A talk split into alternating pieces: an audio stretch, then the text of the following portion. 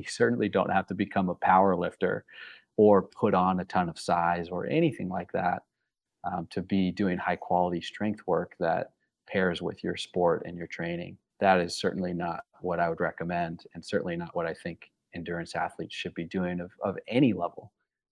But in strength training, you have an opportunity, and granted, we have you know limited time during the week, and, and some people have limited resources. But if you're executing a strength training program properly, you should be learning and informing yourself of how to move well. Welcome to the Common Threads. During each episode, we'll travel through time to explore the childhoods, influences, and habits of some of the world's leading athletes, industry experts, and entrepreneurs.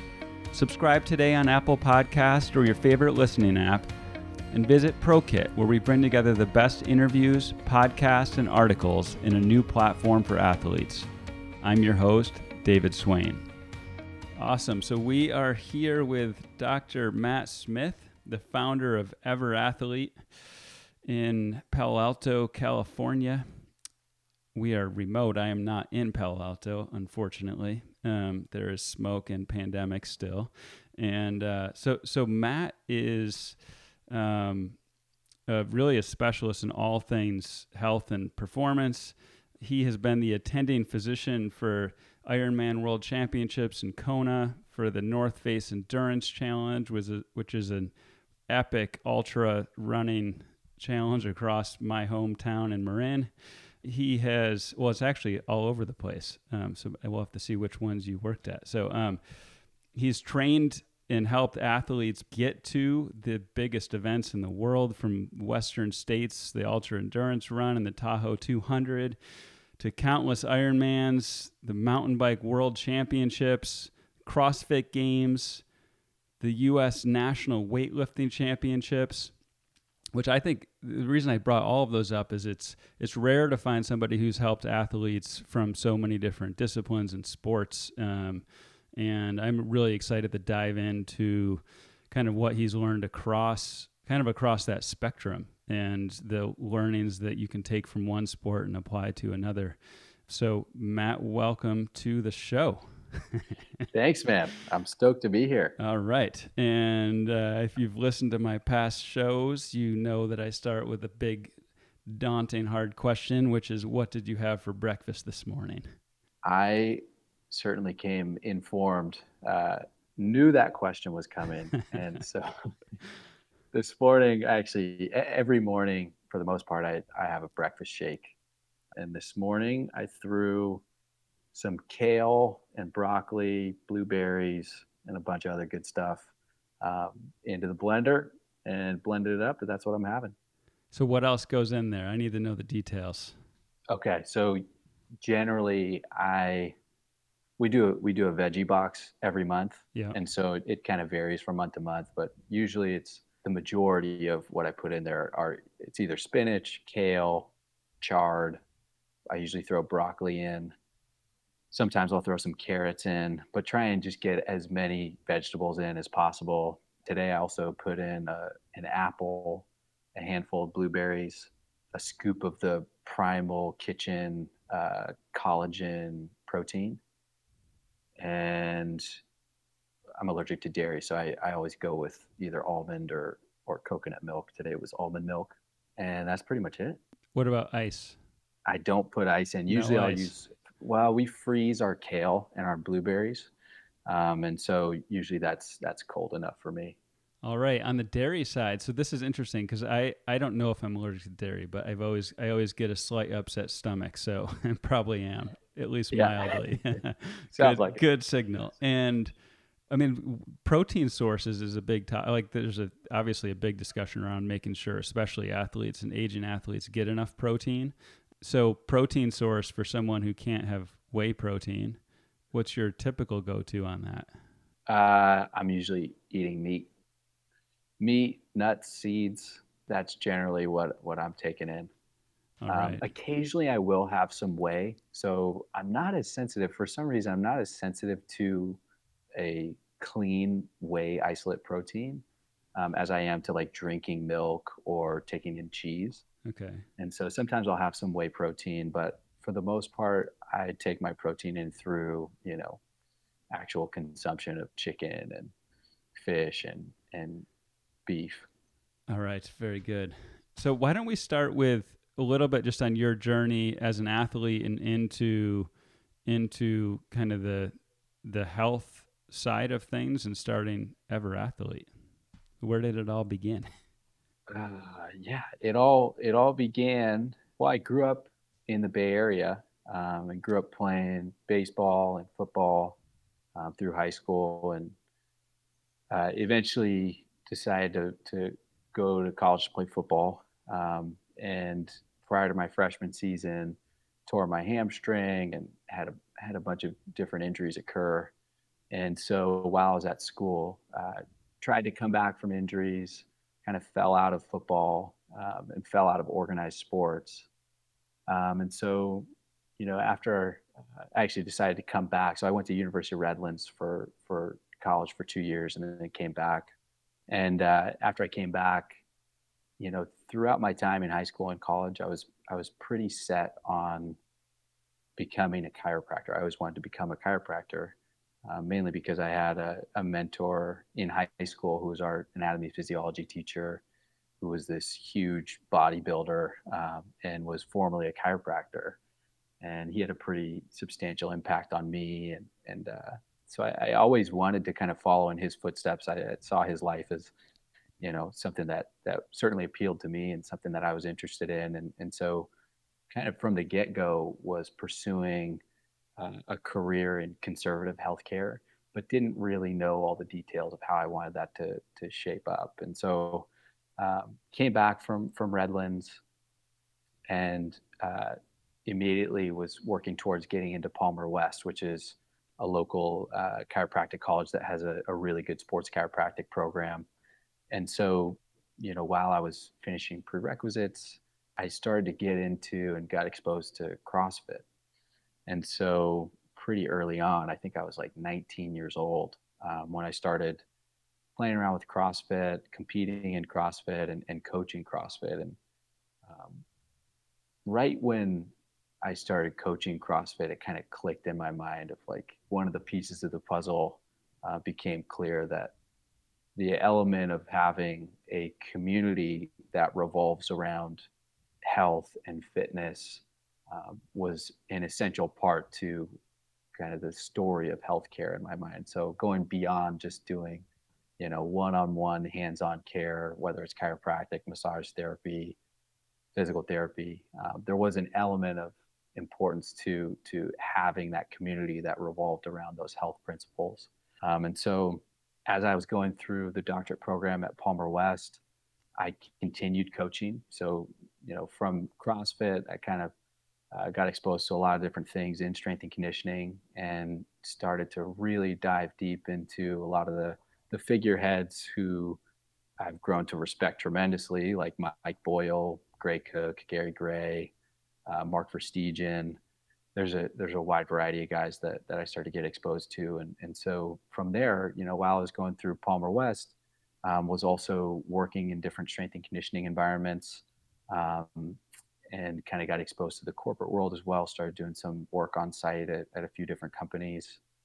Um, and so throughout that time, you know, I was training a lot and also coaching a lot um, and, and, kind of figuring out what my identity would be uh, once I finished uh, my work at, at Palmer West. And so what became clear was that what I wanted to do was uh, develop a community that was based around health and fitness and combine that with conservative healthcare. So some blend of of hands-on care with corrective exercise and rehab, um, and then furthermore dive into what I think is is true maintenance and holistic care, which is movement and strength and conditioning. And so, um, can you finished, define um, conservative healthcare? I think you kind of just did, but just so that people who don't know what don't know what it is conservative healthcare, in my mind, is non surgical methods to maintaining the health of the body and overall movement system. Um, and so, just speaking strictly from a, a, movement perspective and not really getting into the nutritional aspect of things, I, I think you know my place in the in the health and wellness industry is certainly uh, non-surgical care and holistic methods to maintaining the health and performance of the human body. All right, well said. We we all want the health and performance of our of our body, so that is yeah. uh, it's an important role. yeah, yeah, yeah, absolutely. Um, and, and one that you know I've has has kind of evolved in my mind over time.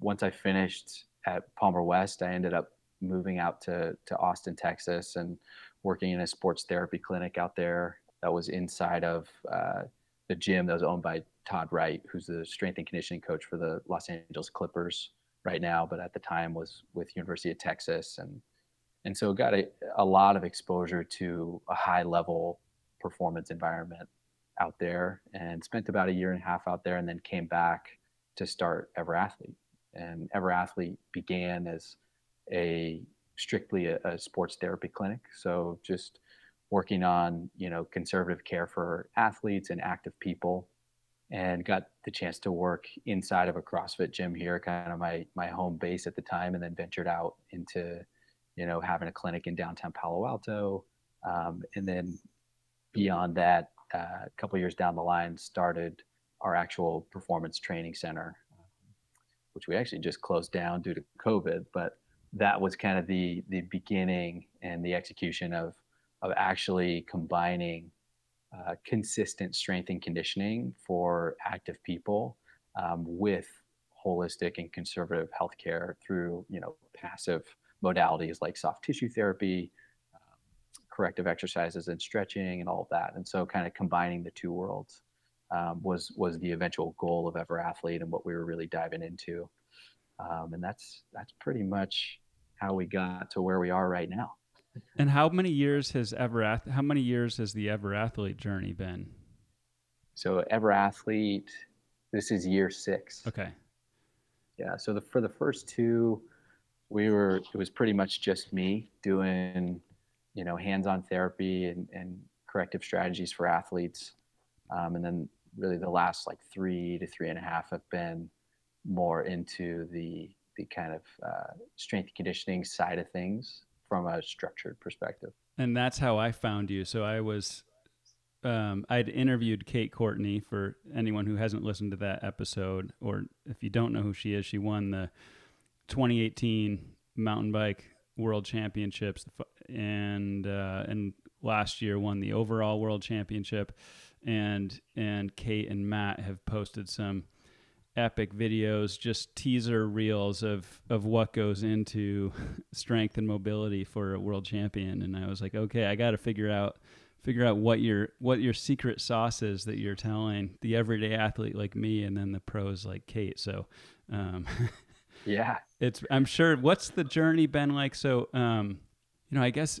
It, for me, it's there's so many parts to cover of what you just went into, and you know, for ProKit for for our site, like we've got the experts and the pros and and then the everyday athlete that's just looking to to learn um, and, and kind of hit their physical and mental potential. So I guess what's the right way to start? So on between you know the one thing for me is like the journey to strength. Why is it important? Mobility, like if you're you know as maybe as a starting point of like giving people a little bit of education and perspective on you're the average endurance athlete you've got 7 days in a week limited amount of time most people typically prioritize their sport like running or cycling over the strength and um, mobility and stretching work that goes into the longevity and i guess make a little bit of a case for kind of the whole athlete and how you think about things.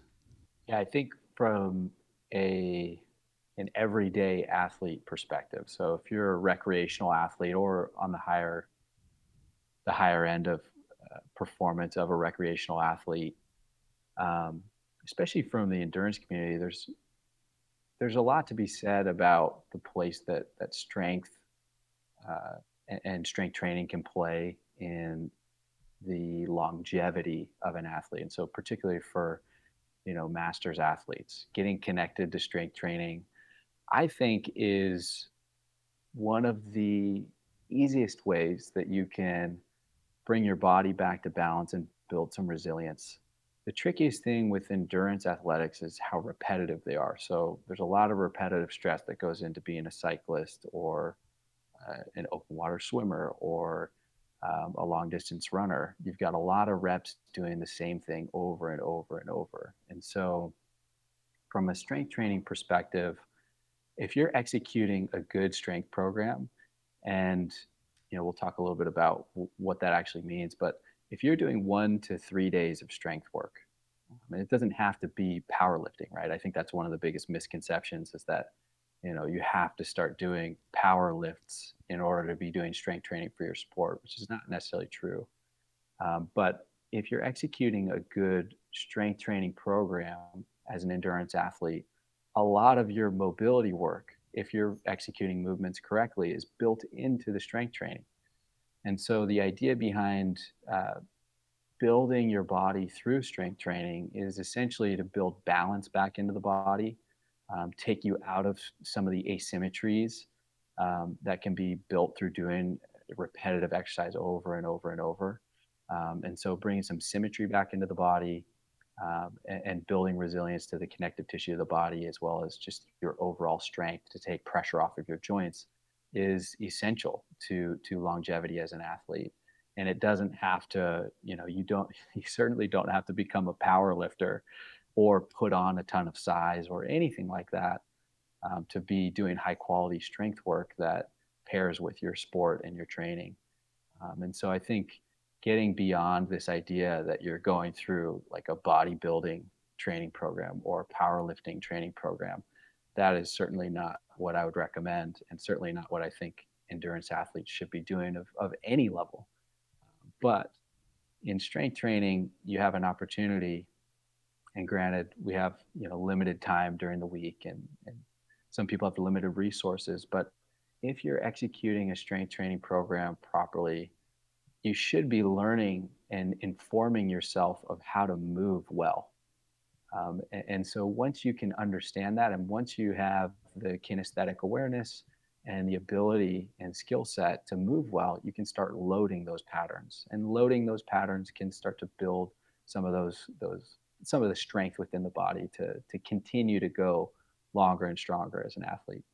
When people come in and you know they've you know we could talk on the the elite pro level maybe you're coming in with an injury or an overuse injury and, or you're you know the some of the and I think we've we caught up um, a few weeks ago and you were talking about how you've really helped um, a lot of like groups with big goals go get ready for like a mat like a big epic multi-day hike or something like that. Like um, where do you start and where would you recommend you know for maybe for people who don't have direct access to someone like you how do you put together that program where do you look like what what are the basics of like yeah the, almost that get started guide yeah i think that's a tough question to answer I think uh, so. What you're referring to, or so the premise of our of our training center. So when we when we had our gym, the whole premise of the gym was to have people training together in a functional fitness format. So you know, going through structured exercise together, but with the purpose of going out and doing awesome things. So every quarter we would plan an adventure trip and we would spend 10 to 12 weeks training for that adventure trip. So we would, you know, in our few years as as a gym, we went out to the Grand Canyon, hiked through the Grand Canyon. Um, we went out to Yosemite, hiked Clouds Rest. We did trips out to Big Sur for paddling and trail running. Went to San Luis Obispo. We, we went a lot of different places and trained for a lot of different environments. And, and each training cycle was a little bit different. So I think the most important thing for people to to grasp initially is that you know your plan is going to be different based on what your goal is. So if you have a specific goal that you're training for, if you're looking to do a 100 mile endurance race, the way that you build strength into your routine is going to be fairly different than if you're doing a 5K or you're rowing or you're paddling or you're a cyclist. Um, those will be two fairly different uh, training pathways, I would say. But as far as kind of the, the general format that I like to start all of the people that I work with, and granted, I don't work with all of the athletes on their strength and conditioning programs. Some people I'm doing sports therapy with, some people, you know, I'm doing you know, passive care and mobility work. Um, but from a, a strength and conditioning perspective, training for endurance events, the initial phase of pretty much every training program that I write up will start out with if I'm doing individual work with someone, we'll do a, a, very detailed assessment on how they move and what their movement capabilities are. Um, and then that'll be our foundation for addressing weaknesses in that chain or you know building on their strengths and kind of formulating a plan that will try and do both those things at the same time. But if you're not going through a full assessment process or you're doing it in a group format, the initial phase that I'll set up for for any training program is a stability phase. So we're working through core strength, stability work, and really getting connected to shapes. So the foundation and the way that I kind of think about movement, which has been informed by a lot of people that are much smarter than me, is to categorize movement. Um, and so, you know, there are hinge patterns, which, you know, power cleans, deadlifts, broad jumps are essentially kind of in the same category but have different demands. And then there's squat and lunge patterns, there's pushing and pulling patterns, there's rotational patterns. So that's kind of how I'll, I'll start. That's the framework from which I'll work. And our first phase of our training program is essentially understanding how to stabilize and create those movements. So, can you connect your brain to your body to create those movements? And can you control them? And so we spend, you know, at least a couple weeks, depending on, you know, the time frame for our event.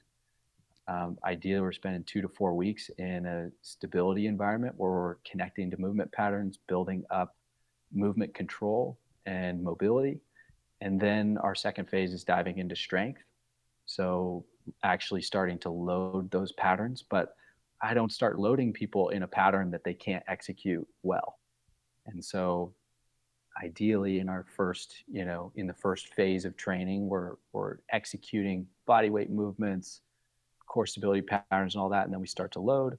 Um, and then the last phase, debatably going to be power. So it's not always the last phase, but uh, generally speaking, we'll start building into more powerful movements um, and rep schemes will change and all that. But usually, and I think the most pertinent and important thing, especially for endurance athletes, is the foundation of your strength training program should be teaching yourself and really learning how to create shapes. Can you create shapes with your body uh, that are kind of the standards of how to prevent joint injuries? um, and prevent overuse injuries overall. Um, and if you can't do that, then you need to start looking for ways to work through that and, and improve those patterns. But you shouldn't necessarily be loading those, which I think one of the biggest downfalls with not only endurance athletes, but a lot, a lot of people who are doing a lot of functional training are loading patterns that they have no business doing. And what I mean by that is if you can't do a hinge pattern, right? So if you can't flex through your hips and flex through your knees while keeping a neutral spine, so no movement through the low back, you can't do that with no weight and you have no strength endurance in that pattern, then you probably shouldn't be doing heavy deadlifts. And particularly for, for people that, you know, masters athletes have most likely been sitting quite a bit in their life. And, you know, our, our brain if we're not using certain movement patterns, it becomes disconnected to them and we kind of lose our ability to actually create those shapes and those movements. And so, one of the biggest things for masters athletes, I would say, most importantly, would be to, to spend some time reconnecting to those patterns, executing them well, and then focusing on load. It's really interesting. I was going to talk about this later, but on kind of the direction of the overall fitness industry and you know, in some ways it checks the box boxes that you were talking about of a community coming together. Like this is pre-COVID, but you know, the the CrossFit gyms, the yoga studios have definitely moved, and at least here, some of them more towards like the HIIT style yoga, like very fast, intense. very crowded classes, you know, from from my perspective, like very little focus on form. I'm not commenting on the CrossFit stuff because I haven't done that. It's more of like, do you think with how things are progressing and now there's, you know, we've got people at home um, out of necessity and you're watching on Peloton or, you know, you're doing your crazy FTP power test on Zwift. um, and you know, there's there's not a lot of teaching on form that I've seen. And it's going to keep you in, in good business. so, yeah, I mean, what's what's your perspective on that? Because, like, I mean, I mean, our goal with ProKit is to get people out moving, doing it well, of course, but like the fact that people are exercising is amazing. Um, but are there gaps on form, and how can they be how can they be fixed?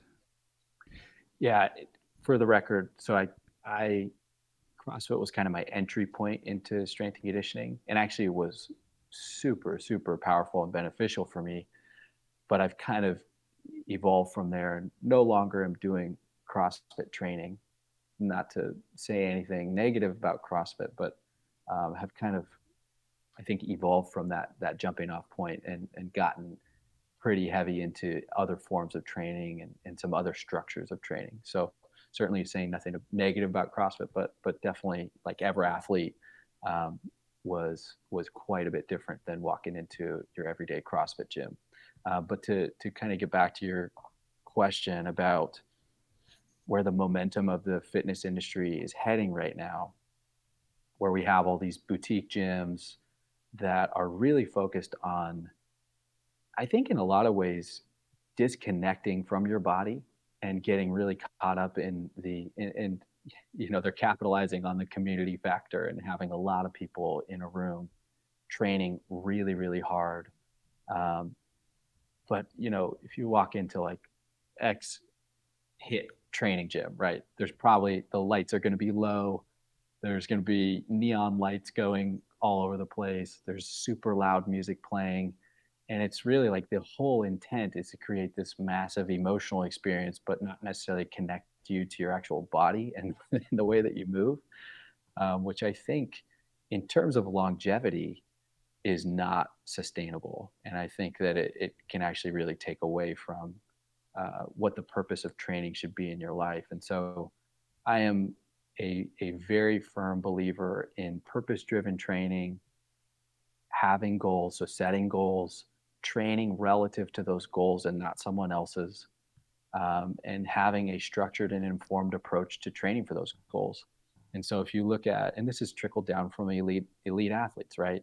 One of the hardest things about, or I think one of the issues that's needed to be addressed from like a perspective of CrossFit and high intensity training is a lot of the people that are training in those ways are not really having an off season and are not really periodizing. They're they're kind of working towards this linear progression of performance, which doesn't necessarily correlate with long-term health and certainly not long-term joint health. And so the question that I've kind of been playing with over the last few years is are we expediting chronic injuries and a downfall in athleticism by not properly setting people up with training programs that will periodize and back them off of, you know, redlining all the time.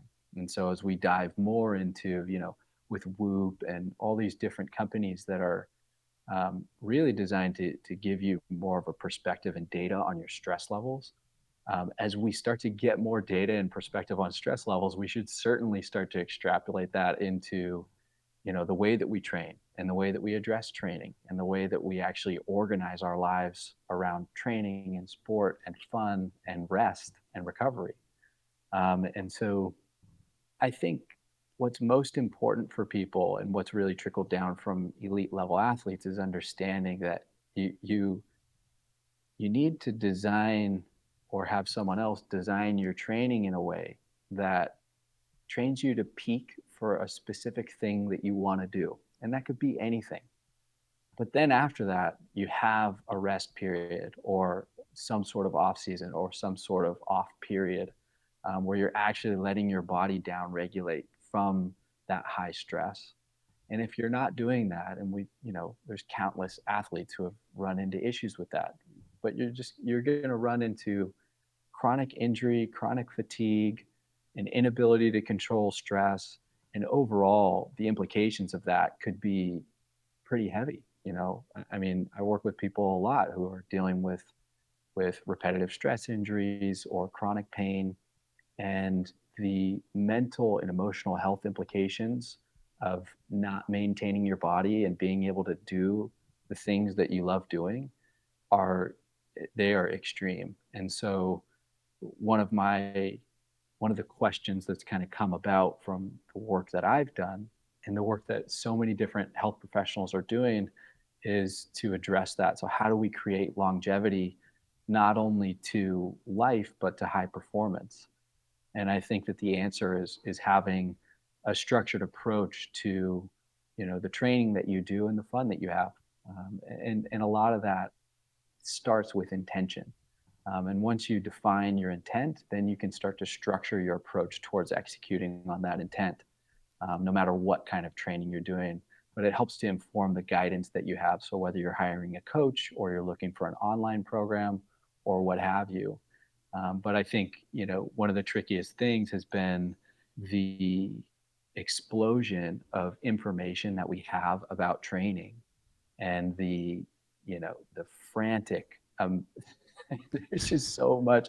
There are so many videos this is actually why we stopped putting out you know when covid hit i started putting out videos like ea th- the ea 30 workouts which are 30 minute workouts that you can do at home. Uh, we put out ride strong with kate courtney.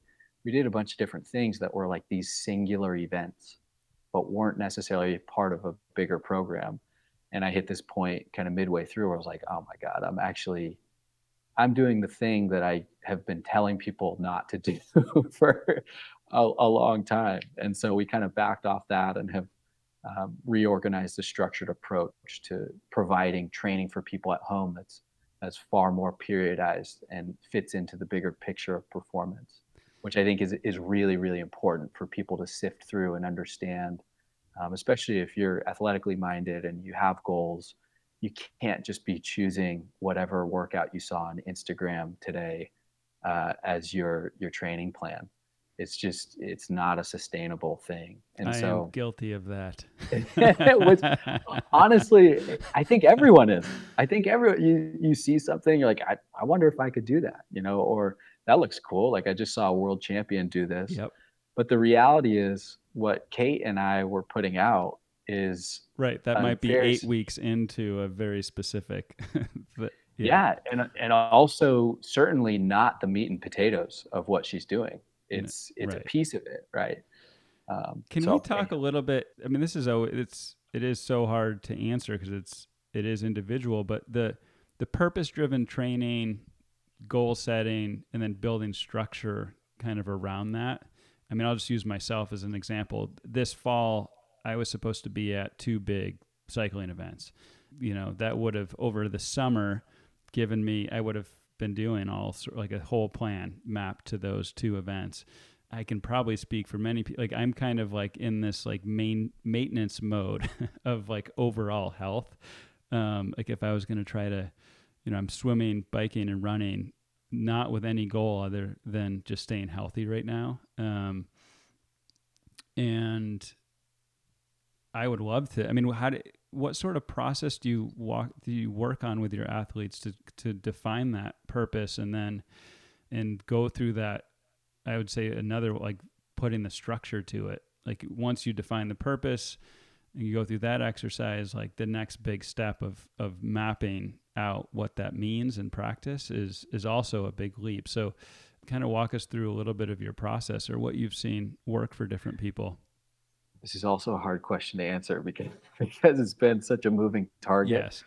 Um, since the beginning of COVID, you know, we've had there have been races that have seemed like they might happen and then they were canceled and then some online version of that race is going to happen. It's it's you know there's just there's a lot of uncertainty. Um, and so right you're peaking for an imaginary event that might never happen or might happen on yeah it's yeah.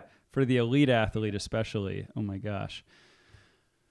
Well i think from a professional athlete perspective if your season has been canceled you still have the opportunity and actually more of an opportunity to go through full cycles of periodized training. So you, you have an opportunity to, to really dive into performance in a way that you haven't. So take cycling for example um, the mountain biking World Cup, that whole schedule's been totally thrown off, but it's allowed for certain athletes to get extra cycles of training in and see how they peak through those cycles. Um, in a way that has that that opportunity has never been provided before because you know you're mid-season. Usually if you're in season you're you're not going through a peak cycle you're, you're doing strength maintenance or performance maintenance and just trying to get ready for each competition. Um, but I think it, I've worked with so many different people during this time, ranging from you know collegiate athletes to you know professional athletes, and and also see this is this is so different for every person because the choice of races is is there's a, a ton of diversity in that but I think if you're a recreational athlete who's just, you know, you had a race planned, it got canceled, you're trying to figure out what to do, my recommendation has been um, either choose a follow up date and then you can structure your plan towards that, or just do what you like doing. So keep doing what you like doing. Um, generally speaking, uh, I'll, I'll, depending on who I've been working with, uh, we're going through 12 week cycles the same way that we would be for an off-season training program. So we just kind of like revisit an off-season training program, and that's that's essentially how I've worked through Have you it. found that 12 weeks is a good for you know for anything like a just like the the right period of time to commit to a structure and a goal um, to get the right results and also kind of maintain focus mentally? Not necessarily. Yeah. For for me, it's been like eight to twelve. Okay. Anywhere, and it could even be shorter than that, but it, it depends. So like off season, certainly getting like an eight to twelve week off season cycle in, um, particularly like some of the more strength based athletes that I'm working with, getting eight to twelve solid weeks of mini strength cycles uh, has been really really helpful um, because it actually allows for recovery time between uh, separate bouts of, of building and so it it, to- it totally depends. It's it's very dependent on the sport, the goal, and the time frame. And we didn't cover this at the beginning, but give us a little bit of a snapshot with COVID of this time last year, what you were doing, and and now, like how has it changed? it's changed quite a bit. Um, last year, we had just moved into a brand actually in December we had moved into a brand new facility in Mountain View and it was you know kind of the dream facility. I'd been envisioning this place for like 10 years. I'd just been thinking about what this facility would be like and it finally kind of happened. So it was this awesome training space where we had a, a, a large strength and conditioning area. We had more of a recovery yoga mobility area we had a clinic inside. Um, we also had an outdoor training space with like a sauna, ice baths, the whole thing. Um, and so that's what we were planning on and executing on last year. And it was kind of this this new chapter in EverAthlete and really the next phase. And when COVID hit in March, that all changed. Um, and I've really shifted my focus. So when we first signed our lease in Mountain View, um, one of the contingencies of the lease that I had my landlord put in was if the city ever interfered with our business for any reason, which if you're out there and you own a gym or if you're signing a lease for anything, this is this has been a life-saving clause. Uh, but so if the city of Mountain View or the county of Santa Clara ever interfered with our business for any reason, we could buy out of our lease um, for a certain amount of money. And so when COVID hit in March, I had a couple conversations with some family friends who uh, were very informed on the infectious disease side of things and made a strong recommendation to me that I should rethink my business model and, and what I would be doing for the foreseeable future. And so immediately, actually, like the like week one of COVID, I contacted my landlord. I was like, "Hey, I'm buying out of my lease," and so we voluntarily got out of the lease and have shifted our focus to to doing things virtually. So the goal for me back in March was how can we shift as many of the things that we were doing in person to a virtual format, which we've done through everathleteperformance.com. And we're starting to launch um, different programs um, and video series for athletes uh, for different sports and also for, for gen- our GPP, General Fitness uh, program. And then we're also doing in person therapy up in our clinic in downtown Palo Alto. But, you know, prior to COVID hitting, we had our, our gym space, we had a clinic in Palo Alto. You know, we've done on site wellness therapy for a company in downtown Palo Alto for the last five years, um, where I was their on site provider, and that changed. So, pretty much everything about my day to day, for the most part, has changed.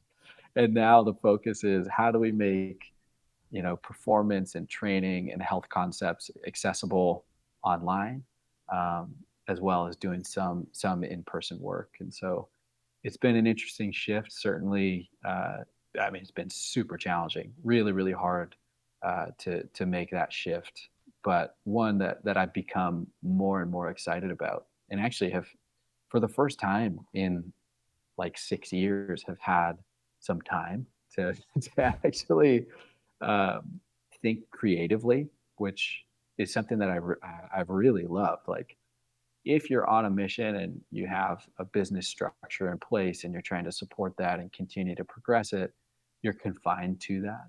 And COVID has kind of provided this new opportunity to rethink the way that things are delivered and executed. And, and so, in many ways, it's been uh, reinvigorating for me, even though things are, are certainly different than, than what they were last year. On the community side, so with people moving online and that being a big part of your kind of initial kind of philosophy and goal. Have you seen, this is on the creative thinking side, like have you seen things happen or have you had ideas where you're able to maintain some of that kind of real world connection that's connected to health goals? Or is it still in the mode of kind of one on one? The community side of things has been the trickiest, has certainly been the trickiest component of everything. Um, and so originally we had started doing live classes online, thinking that that would stimulate, you know, connection between us and people that we were working with. And throughout COVID, because it's been such a fluctuating situation and the rules have changed constantly about what you can and can't do and what's available in terms of like actually getting together um, in a group. And so anyhow, the the community side of things we have not solved yet. We're we're I'm I'm constantly uh, that's been my obsession of like trying to figure out how that's all going to work. Uh, but one of the things that we've begun to launch are with one of the companies that we work with, we're we're launching some 5K races, um, and we're going to start doing some virtual events. Um, and we've also shifted our format, or at least will be in October, to to an online training platform where people can actually communicate with each other and log their results and all these different things. And so I think that that will be really helpful.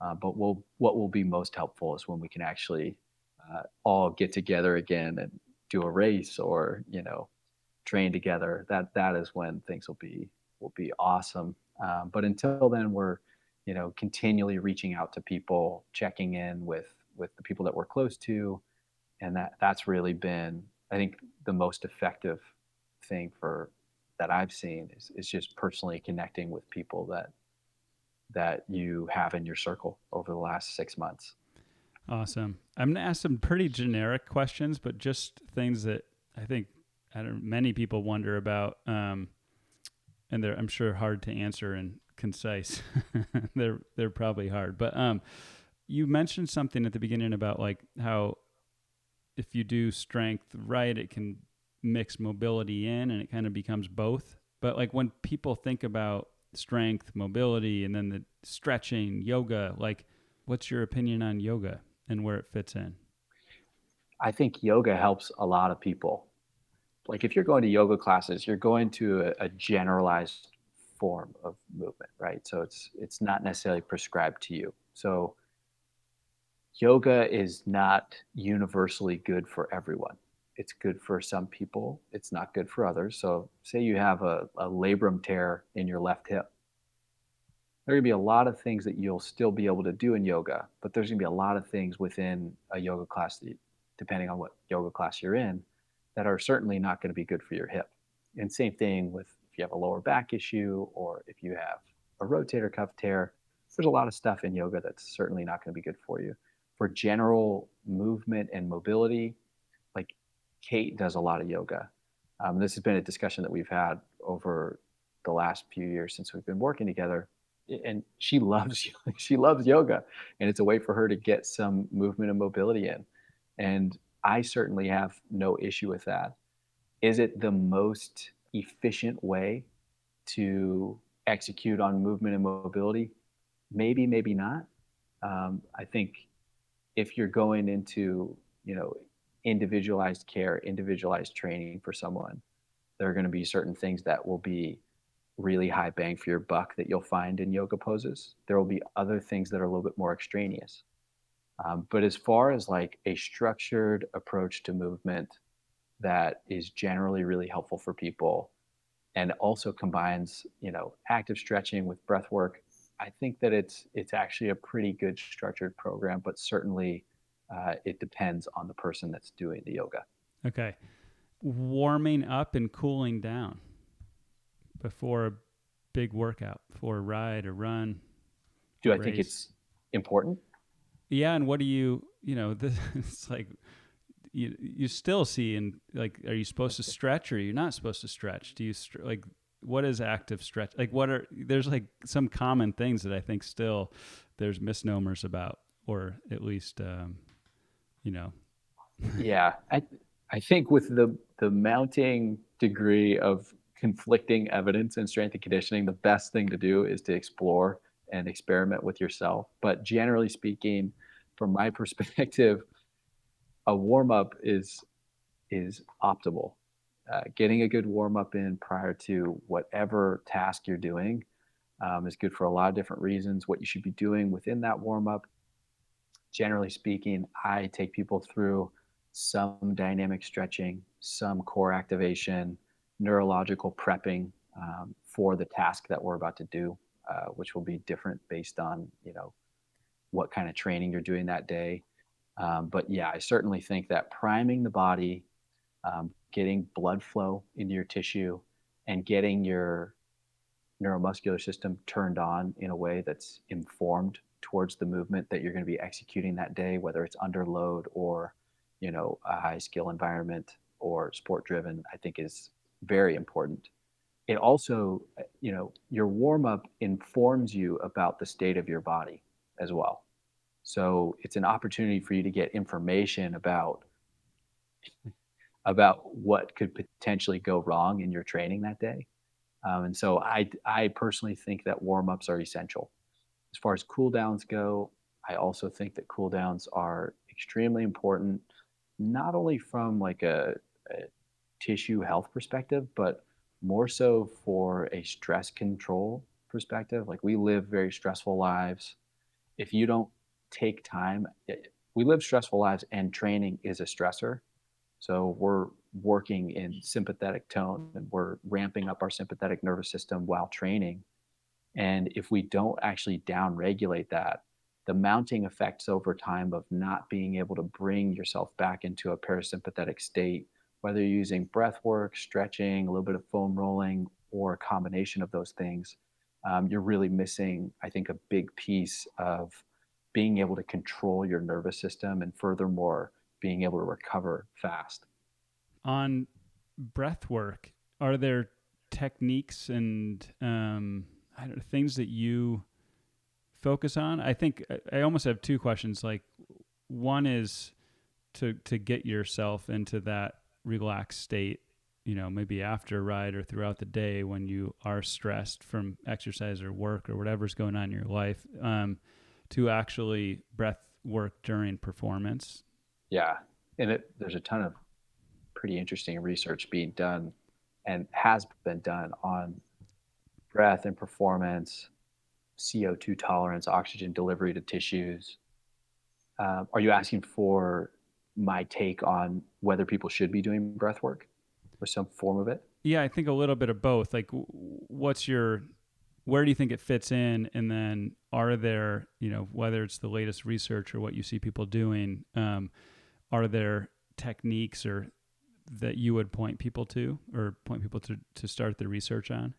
Yeah, I think, you know, just like I said with, you know, the mounting, the, the mounting research in the performance world and how conflicting it can be, self exploration is far and away the best thing that you can do. Um, as far as breath work goes, I've just kind of gotten into this world in the last couple years and have been studying up on it a lot. I've been, you know, learning from a lot of different people and different resources. Um, what I've found, you know, I kind of started with Wim Hof, uh, which I think is a lot of people's entry point into breath work, especially in Silicon Valley, where everybody's psyched on Wim Hof and intermittent fasting and the whole deal.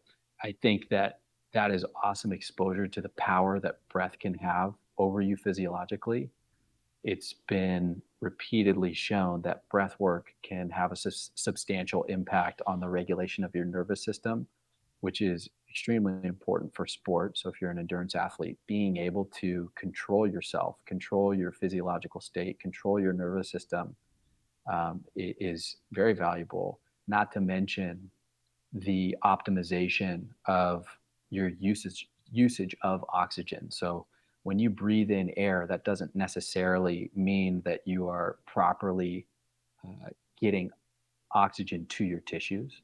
And so, breath work is a way, and there are specific forms of breath work where you can actually start to build that up and build your efficiency in terms of the air that you bring in, equating to good oxygenation of your tissues. There's a lot of research being done on nasal breathing, and there's a huge spectrum of you know ways that you can implement breath work into training one of the easiest ways to start and, and i think you know i could go in a lot of different directions here there's a, huge focus on down regulation breath work which is basically using breath work to get yourself into a more mellow and parasympathetic state and stimulate more recovery i think that that is probably the the best place to start for really anyone because of how stressed we are all the time. Um, there's a lot of resources on that, but doing, you know, as simple as five minutes before you go to bed of six seconds in, six seconds out, or thinking about, you know, throughout the day, trying to breathe through your nose as much as possible um, has been has been well researched to be uh, a huge parasympathetic stimulus and then the third thing would be breathing out a little bit longer than you breathe in. Uh, is another way that you can just kind of dip your toes into the water breath work. Uh, and then if you want to go into like the shift adapt uh, variation of things, which is a company that's put out a lot of interesting stuff on breath work. You know, there's the Buteyko Clinic, which has also done a ton of really, really great research out in the UK. There's a book called The Oxygen Advantage, um, there's also another book that just came out uh, called Breathe. It was by the author. His name, first name's James. I can't remember his last name right now, but he wrote a book called Deep, um, which is that is an awesome book on free diving and the physiological effects of being in water. Um, but he he went on. I haven't read the book yet, but Breathe is his book on um, exploratory breath work and really diving into um, the world of, of breath work and breath performance. Um, so there, I mean, there's a long-winded answer to your oh, question. That's good. I mean, you the way you started it too is always interesting to me. About there's so much research, especially in this space, and it's always conf- like, you know, the longer you get into this industry, and the more you work with athletes, and you see what works and doesn't work, like how much do you trust the research? Where do you how do you figure it out as a professional in the space? You know, where have your assumptions maybe been changed the yeah. longer you've been in it? Oh, absolutely. And I think I certainly don't think that my methods are the end all be all of performance. I, I've tried to adapt the way that I do things in a way that's informed by successes and failures. And the ways that I've answered your questions, you know, during this interview could certainly change in the next year. It could change in the next two hours. You know, there's there's a lot that goes into it, um, and, and, it's this balance of looking at the research, um, looking at the vast amount of things that you can do from a performance perspective. There are endless things, whether it's breath work or nutrition or training or recovery. You know, these are infinite worlds of options. And so trying and failing and exploring and finding out what works best and continually refining and evolving that I think is by far the most important thing. Like there there are no finite answers in the world of performance or, or I think really human health. And I think continually being open to learning more and continually searching for you know a, a, refined way of doing things is by far the the best approach to health and wellness and, and performance overall. On nutrition I, mean, I want to go into all of these different topics. I mean we could talk about it from a performance perspective or from an overall health perspective. I don't know which you you know like when you're starting to work with somebody how much do you focus on their nutrition? And and how much of an effect do you see it having? Historically, I haven't done a ton of nutrition consulting. I've mainly focused on movement, and if my role's you know doing more physio and, and corrective work, I'm on that. If someone's looking for nutritional guidance, which like if I'm working with a more elite person, my first recommendation is don't don't look for nutrition advice from me necessarily. Look for the top end professional in the nutrition world. Um, and you know, different athletes will use different people. But if I'm working with someone who's you know, recreational and is just looking for simple things to to start jump starting or improving their their performance from a nutrition standpoint, I think cleaning up your diet is so simple and and so it's painfully simple in terms of like eliminating processed foods for the most part, eliminating sugar, um, minimizing alcohol, uh, eating a variation, a high variation of organic fruits and vegetables, um, and, and, getting enough protein, I think is, is huge as well. And so, you know, I, I come at it from a very uh, kind of basic standpoint and try and simplify it as much as possible and, and leave it up to people that are much much smarter than me uh, to to really handle the more uh, the more particular details. What's the big um, the big difference you see in how the pro athletes you're working with approach their goals and their training compared to the recreational other than time that they have i mean it's like it's a little bit of like what do they bring to it this is a little bit of a question too that i've always thought about is how much of their success is is genetic versus the way that they approach kind of the entire mind body practice of their sport? I think from an endurance perspective, there's a certain amount of genetic uh, play there, but it, I mean, you have to put in the work. And I think the the thing that differentiates elite level athletes uh, from you know recreational athletes is certainly there's a genetic component component um, but i also think defining goals and actually refining approach sticking to a plan and continually refining that process and always looking for ways to improve that process that is that, that's that's what happens on the professional side of things. Um, it's funny. I mean, it's no different in the business world. no kidding. I mean, yeah. any per, and yeah, right. There's the parallels across life are extreme. So, yeah. What about this? Is a totally this is a selfish question because it's one where I have stronger opinions. So, sports specialization in youth, and you know, you've you you've talked about you coach you know Division One athletes. Um, how many of those division one athletes were specialized as at 13 years old versus playing multiple sports or uh, you know longevity and health of the men, physical mental health of the athlete? Like where do you see youth sports right now? Um, and are we focused on the right things? Yeah that's a that is a good question the division one athletes that i've worked with a lot of them did specialize pretty early on. So, like, uh, I've worked with a lot of swimmers, and swimmers tend to choose swimming very early and you know become dedicated to that really early on. Um, my personal point of view uh, is that specialization early on has been reflected in a lot of research to lead to um, early onset repetitive stress injuries. Now, it's such a tough question to answer. I think with my kids, I'm going to try to get them playing as many sports as possible um, and keep that going for as long as possible.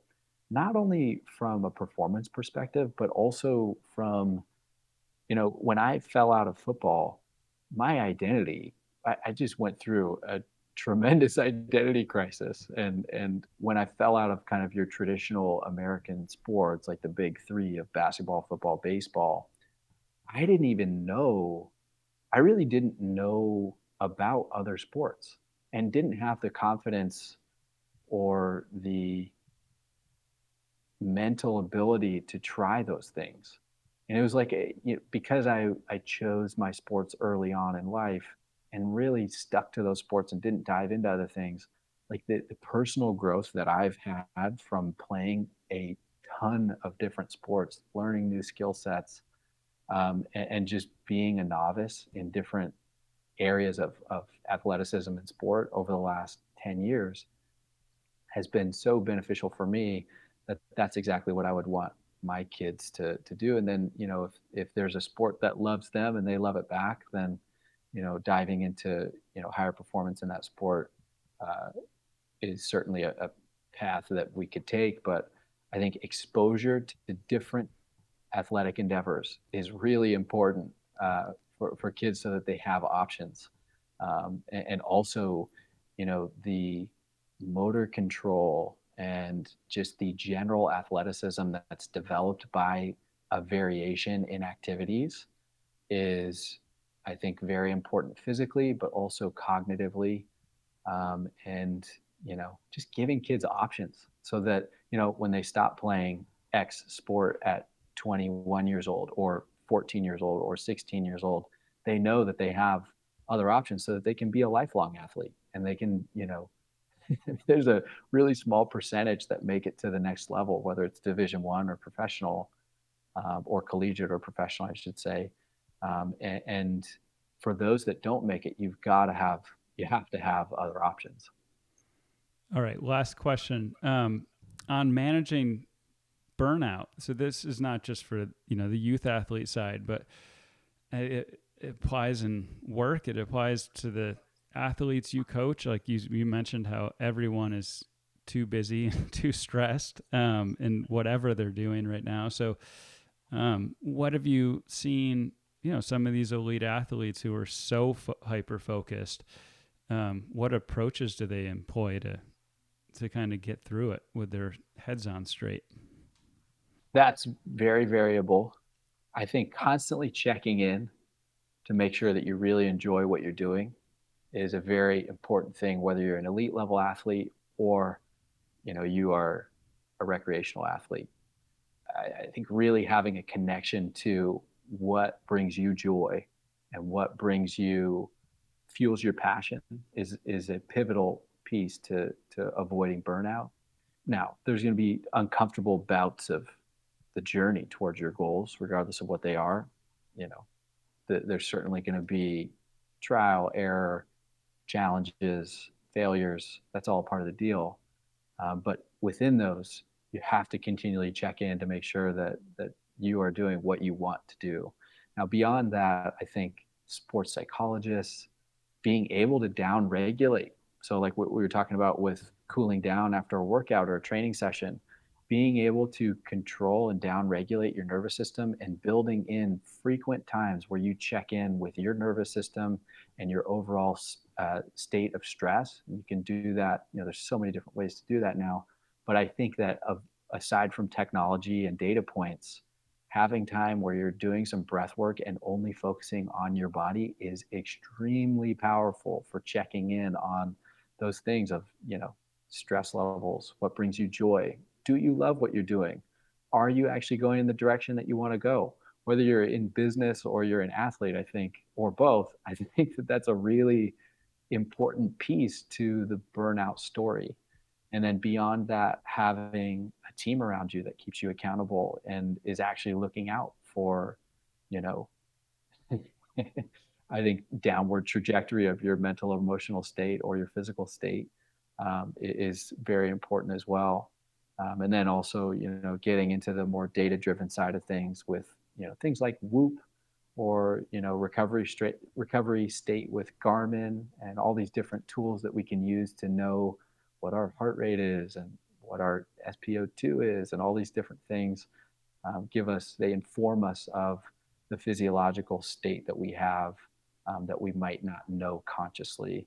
Um, and so being aware of those things is all of those things, I think, is a part of um, continually checking in with yourself um, and and, uh, and long term avoiding burnout. Right. Is Whoop what you use? Like, you know, I, this is an area where I'm still definitely learning. I mean, I've every once in a while I go into Apple Health and check out my heart rate variability to see mm-hmm. where it's been going. Um, and but yeah, I mean to be honest, like I haven't I haven't gone deep here. So so I currently this won't be a popular take with yeah. some of the people around me, but I, I currently don't use Whoop. Um, I'm waiting on my Whoop. I'm I'm waiting to get my Whoop, and I'm actually pretty excited to use it. But uh, right now, I have a Garmin uh, that I don't take the the data that it gives me as an exact standpoint of where I am, but I'll use it for heart rate variability. I also will use a test on my own called the CO2 tolerance test, which is basically a breath test where you can it's it's testing how well you handle a, an environment of high CO2. Um, and so it's a simple breath test that you can do on your own. And you know your ability to to deal with a high CO2 environment and your tolerance to CO2 overall is indicative of your state of stress, your ability to train really hard. There's a lot of different things that you got to pull from that test. Um, and it doesn't really require anything other than a stopwatch. Um, so that's something that I'll do often. Um, and that's that's really what I'm using. I, I, do use my Garmin. I do look at like my sleep schedule and all that. Uh, but generally speaking, I have a pretty structured approach to like sleep and breath work. And so those two things inform me a lot about how my stress level's been and, you know, my overall, I think, biostatistics. And frankly, like throughout COVID, it's, it, there have been times where it's been bad. I just have not been on point and so I think there's a whole nother element of like if you're keeping track of those things, not getting too lost in the data and kind of, you know, allowing yourself to get into a state of maybe not quite as rested. And anyways, there's a there's a I've no, this is good. Thought through that a lot. Yeah. So um all right. So the closing thoughts, if we all want to be as fast as Kate Courtney, we need to work really hard. We need to have a team around us. We need to have structure and goals. We need to pay attention to our recovery and our mind. Yep. Well, I think what else? When she walks into the gym, what's the difference? well, so to to be clear about the the relationship that I have with Kate and kind of to give you guys a window into why she is so elite and such a champion is you know i've worked with her since she was an amateur and my role with her has evolved quite a bit. So currently um, you know she has a full team around her ranging from strength coach to physio to another physical therapist that she works with to a massage therapist like there's a there there's, there is someone for every bucket um, and one thing that i have enjoyed seeing so much from her is as she's progressed as an athlete she's continually looked to refine those processes as well as the people that are on her team she and i in the last year the role that I've kind of taken on with her is less like I'll do, I, I certainly do some hands on work with her.